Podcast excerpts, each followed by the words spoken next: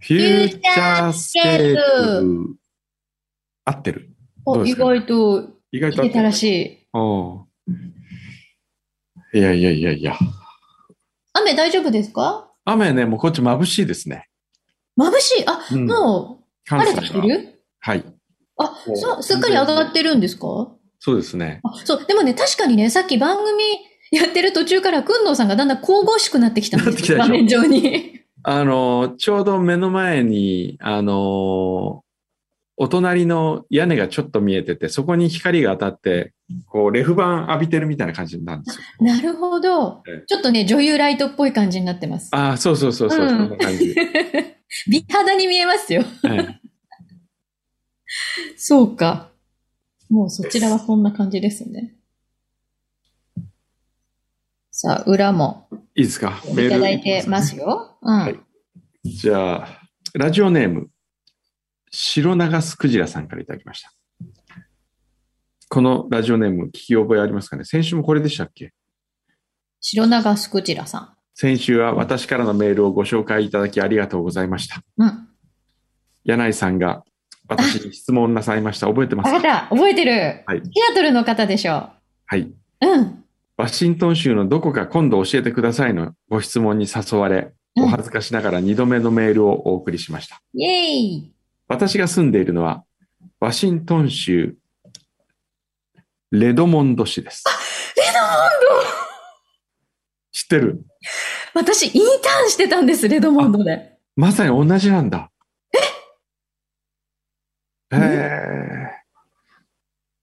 ワシントン州最大の都市であるシアトル市のすぐ近くに位置しております。うん、隣シアト隣ルといえば野球チームのシアトルマリナーズやうん IT 大手のアマゾン、コーヒーのスターバックスの本社があるところで、にあるところとして日本の方々もよくご存知かと思います。うん。一方でこちらレドモンド市は郊外の住宅街でして IT 大手のマイクロソフトの本社があるといえば知る人ぞ知るというところでしょうかうん。ところで横浜とシアトルといえば氷川丸が最後に就航していたのがシアトル航路でしたああ、そうだよね。うんうん。当時は片道およそ2週間ほどかかっていたそうですが現在は飛行機で羽田空港からおよそ8時間で到着します。がっつり寝るには少々短く、かといって寝ないのも辛いという中途半端な空の旅の後、今回もしっかりと時差ボケになってしまいました。柳井さん、工藤さん、何か良い時差ボケ対策をお持ちでしたらぜひ教えてください。ココロナで海外旅行もままならない日々がまだまだ続きそうですが、気楽に日本との往復ができるような世界が一日も早く戻ってくることを祈るばかりです。うん。おーそうね。わあ、レドモンド懐かしい。そう、マイクロソフトの本社があって、うんマイクロソフト、目の前の通りがもうマイクロソフトウェイっていう名前なんですよ。ってへいうぐい。らい、通りの名前がマイクロソフトだったりとか、へするぐらいやっぱ一大カンパニーですよね。ーへーうん、そう、そこの近くの広告代理店でインターンしてましたよ。懐かしいな。うん、すごいいいとこですよ。あ住宅街、あの、こう、閑静な住宅街で。ね、いいな、羨ましいな。どうですか時差ボケ。くんのさんは時差ボケ、でもあまりしてそうに見えないんだけど。時差ボケ時差ボケはね、そもそも、ななんて言うんだろうな、毎日、いつでも寝たいとき眠れ るし、あの、寝なくてもいいので、それ時差ボが、ケしにくい体質ですね。それがすごいよね。え、いつでも寝たい時に寝られるそうね、大体。じゃあ今ももう、はい、じゃあ寝ますって言ったら寝られるってことですかそうですよ。えもう今から寝なさいって言われたら、じゃあおやすみっつって寝れますもん。それ何分ぐらいで眠りに入れますえーっと、結構早い。うん。えー、5分。早っすごいね。え、で、じゃあもう起きますよって言われたらすぐ、はーいってもう、あもう眠くてもうちょっと今起きたくないみたいのないんですかないです。もう、ええもうパッと起きるから。どんな体内時計なんだろうね。不思議。わか不ん思ない。議。本当不思議なんですけど、ね。本当え時差ボケって私多分行くときはその行く国の時間でもそもそも乗った瞬間から設定しちゃうとかありますけどね。ああ。だからもうちょっと一日辛いけど、うん。向こうに着いて夕方とかだった場な合、るほどあも機う内で寝ちゃうと目が冴えちゃうじゃない、はいはいはいはいはい。だからもう寝ないで我慢するとか。それもありますね。うん。ね。でもそういう、もう我慢するしない、もうどっちでもいいから行きたいですよね。そうね。行きたい。ああ、そろそろなんとかなんないのかな。えー続いて、ちくわのかさあげさん。はい。ありが先日、ネットフリックスで映画イエスタデーを鑑賞しました。とう。おお。ある日、ビートルズの存在しない世界に変わってしまうファンタジー。内容も幸福感あふれていて良いのですが、ヒロインのリリー・ジェームスの表情や仕草がとても魅力にあふれていて素敵でした。うん。お二人おすすめのサブスクで見れる映画ドラマを教えてください。ああ。ああ。これ、イエスタデーは僕も大好きですよ。あの、リチャード・カーチス。僕が最も尊敬してやまないうん。イギリスの脚本家。うん。イエスタ大デ好きーだもんね。イエスタでね。大好き。イエスめちタデゃーめちゃお大す好すきめなんだけど、この間うん W 座でイエスタデーやったんですけどね。うん。知ってる。それで見たときね、なんかこう、思ったほど、期待してたほど面白くなかったんですけどね。ええあの、体調によるんですかね。体調。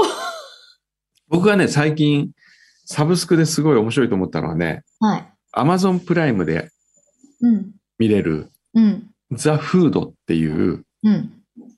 えードキュメンタリードラマ。うん。で、これ何かっつったら、今、そもそもアメリカ人の、確か4人に1人かなうん。食品業界で働いてるらしいんです、アメリカって。 4人に1人4人に1人が。へ労え。働者の4人に1人は食にまつわる産業に関わってるみたいへな。え。それで、とにかくアメリカで食は巨大な産業だっつって、いろんな有名なところではマクドナルド、ケンタッキーチキンとか、フライドチキンとか、うん。あとは、ハインツ、うん。えーケロッグ、ハーシーとか、おお。そういう会社の創業の物語。へえ。で、これが、あのー普通だったら、今回は、ハーシー誕生の物語です、みたいな。今回はケロッグですとかってなりがちなところなんですけど、これは、時間軸でやってて、一緒にみんな出てくるんですけど、うん。それ見てて感じたのは、うん。つい120年前まで、今の食文化って全く存在してなかったんだなっていうのを改めて感じましたね。たった120年前たった120年前に調味料も大したものないし、あこれはやっぱり冷蔵庫って大きいんですよ。先ほど今日の本、うんあの表で僕言いましうたんけうど、ん。で、えーっと、生、生ものをそんなに運搬できないとか。だからそれを消すために、調味料を使って、トマトケチャップができるとか。うんうん。あと、コカ・コーラも存在してないし。そうだよね。で、コカ・コーラの、コカ・コーラを開発された時って、えーっとね、なんだっけな、万能薬とかっていうものが流行ってたんですって。うんうん。もう何が入ってるかわかんないんだけど、とにかく怪しげな、これさえ、ま、飲めば長生きできるっていうような、うん。それが流行ってた。で、それを研究しようとしてた人が、コカの葉っぱとコーラの実っていうのをすりつぶして、そこに炭酸、飲みやすくするために砂糖入れたり炭酸入れたりしてコカ・コーラができるわけですよ。うーん。みたいな話が、創業の話が出てくるはな、あの、ドラマ。面へ白いですよえ。ドキュメンタリーなんですね。ドキュメンタリードラマ。ああの、ドキュ言メンタリってみーれドラマばね、あのー、日テレとかがよくやる再現ものあるじゃないですか。アメリカ、あ海外のなんかこう、事件の再現もうの。んあうんうん。あ、あいう、ああいう感安じっね。ちい、安っちいの、安っち。安っちいんだけど、ロケのスケールはすごいでかいっていうか。へえ。うん面白いですよそう、うん。ちょっと見てみたい。ザ・フードっていう。アマゾンプライムね。アマゾンプライム。これちなみに、あの、教えてくれたのは味覚党の山田社長が教えてくれたんですけどね。へえー面。白いっすよ、つって。で、これは味覚党山田家もこの物語に登場するんじゃないですかっていう話をしてたんですそうだよね。味覚糖も歴史ありますもんね。けどね。面白いんじゃないきっと。ご家族のストーリーとかも、もしかしたら。そうね、山田社長の夜の生活とかもこう描いたりして面白い。そうなの。 そうなんだ。へ えなんかこう、気になる。キャバクラに行って横のお姉ちゃんに、プッチョとかってやってて、あ次の商品、プッチョで行こう、みたいな。今のは嘘ですよ。大丈夫かな山田社長の名誉に関わるから、たまに聞いてるから、ね。あまり、そうですよ。たまに聞いてるから聞いてくださってますからね。そう。あの、プッチョの起源は嘘ですからお元ね。気ですか、ん今度あの、プッチョの期限ちゃんとあの、訂正しにいらしてください。待ってます。えー続きまして、ラジオネームチョコさん。はい。えー我が家では週末になると野菜や果物を買いに JA 千葉農産物直売所、うんショイカうん。あ、ショイカーゴ。うん。ショイカー、ショイカゴとカーゴをかけてるんですかね。ショイカーゴ、習志野店に行きます。えー千葉県やその他の地域の新鮮で美味しい野菜や果物が豊富に揃っているので、見ているだけでもワクワクして、今日はどんな野菜があるのかなと店内を巡るととても楽しいです。そしてもう一つの魅力は、この直売所には名物副店長と呼ばれる方がいます。おう元バンドマンだそうです。元気が良くて、マイクを持ってお客さんに向けておすすめの野菜や果物などを紹介するときの喋りが、とにかく流暢で面白いです。へえ。野菜の知識はもちろん彼の喋りにはお客さんを引きつけそうな、引きつけるような何とも言えない魅力があります。あまりに熱心に喋りすぎてマイクを壊してしまったこともあるそうです。素人とは思えないほど喋りがあまりにも面白いので、この副店長の喋りだけを一日中でも聞いていたいです。へえ。へえ、これ、この人、散歩スで取材行ってみない今誰に言ってんの、あ、今、これ誰に牛皮ラギュフさんね。 今、夕日に言 っうた。ん。これ、行ってみましょうよ。千葉、習志野。近いよ。これ面白そうじゃないですか。これ、宇賀さんに行ってもらいましょうよ。 これは。これは僕じゃないだ。僕じゃないだってな僕んじだゃろう。ないと思いますね。 ええ遊び人の金さん。おにぎり屋さんの話が出ていましたが、新潟に住んでいた時越後屋というおにぎり屋があり、毎週通っていました。あ、これいいよ。カウンターだけのお店で、サラリーマンや学生で賑わっており、100円の梅干しから300円ぐらいのいくら、んいくらやウニがありました。うんいつも味噌汁を頼んで5、6個食べて帰っていましたが、それでも1000円ぐらいで貧乏な学生にはありがたかったです。あと15個食べると無料、30個食べると、え ?30 個食べると、いくらこれえ一十百一億円もらえるというチャレンジがあり。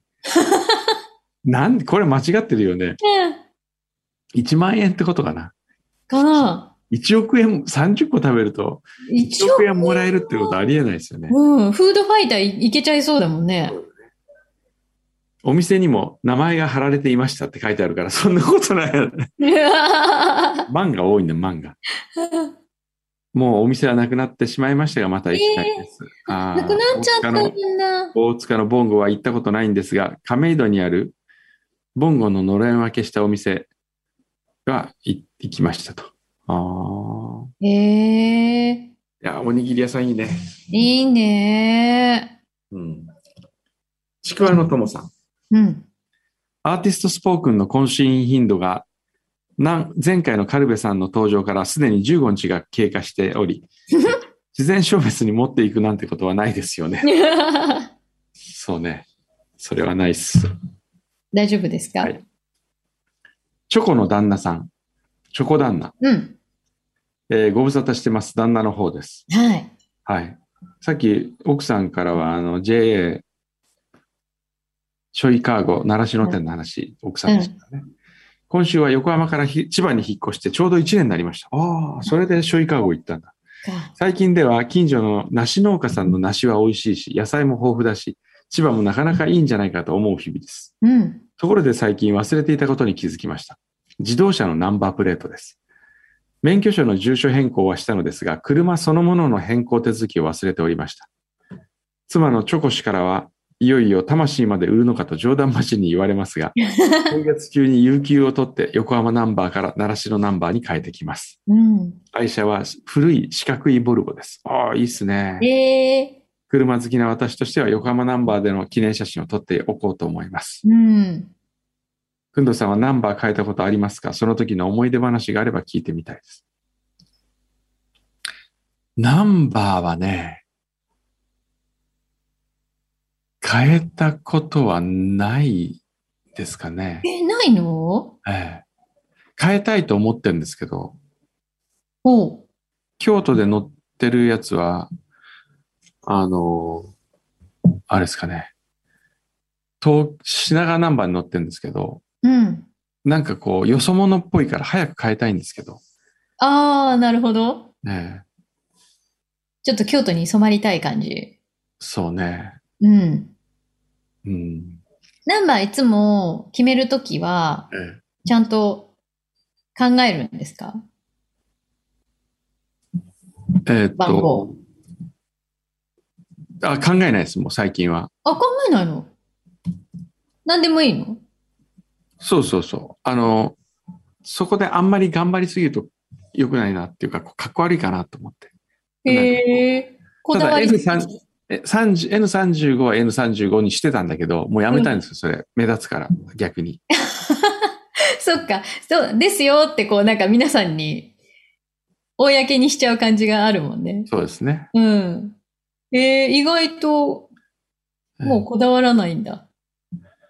あさっきの写真見てたらお腹空いてきちゃった。さっき、あの、送ったやつあるでしょ、僕があの、グループ LINE に。なんかあの丸いの何ですかあれ何だと思いますかえ、あのなんか丸い、なんか風船みたいなものがお皿に乗ってて、うん。え、その中からあのもう一枚の写真の中身が出てくるんですかそうです、そうです。なんかキノコっぽいけど、そうです。軍の、あ、じゃない、牛一さんは松茸って言ってる。これは、松茸です。あ、松茸なのもうすごい肉厚じゃないこんな松茸見たことない。で、この上の、これよりね、この上のが問題なんですよ。上このなんか丸いのはい。問題。問題これ、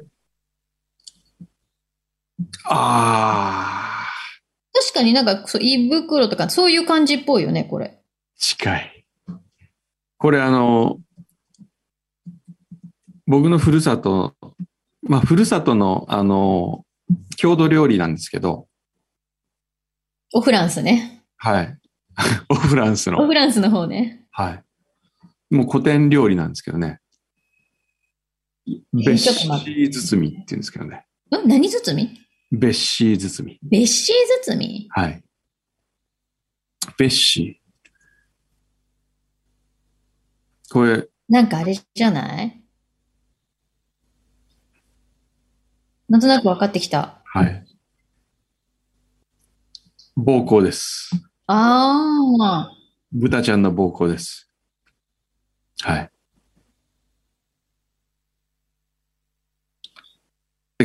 でも外見は食べないってことでしょ、これ。外にはもちろん食べこれはない。よね。はい。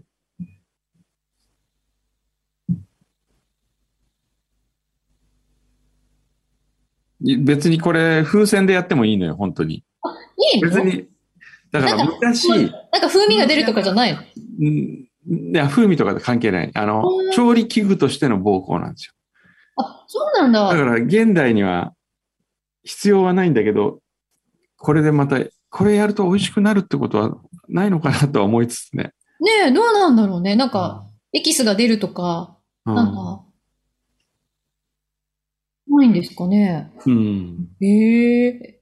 え、こうやって包み、何包み焼きなんだ包み別紙蒸しえっと、これ、蒸蒸してるなん蒸すどういう加熱すなんでのすね、これを。蒸すのええこのなんか、あの、松茸の下に、うん。あ、これはあれですよ、リゾットですよ。あ、リゾットなんだ。そうそうそへえ。う。これうまいんすよ。すごい、あの、本当なんか、どんこぐらいの勢いの傘の肉厚ぶりですよね。夕日から一言言っていいですかゆいかうん。うん。うん。そうだね。うん。うん。でも、必ず、松茸は一回入るんだよ。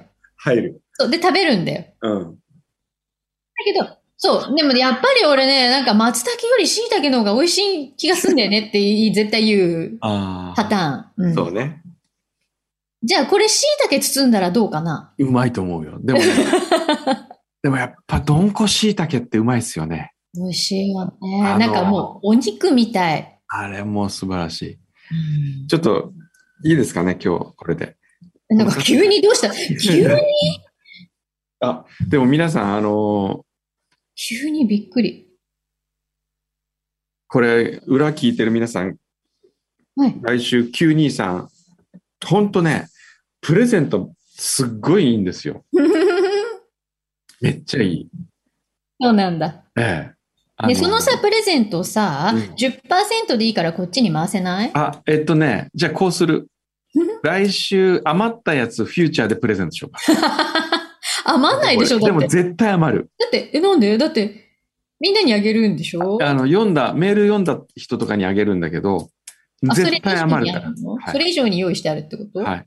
おー残り物には服があるからね。だからぜひ皆さん聞いてください。ぜひ。じゃあちょっと今日僕はカレーを食べますんで。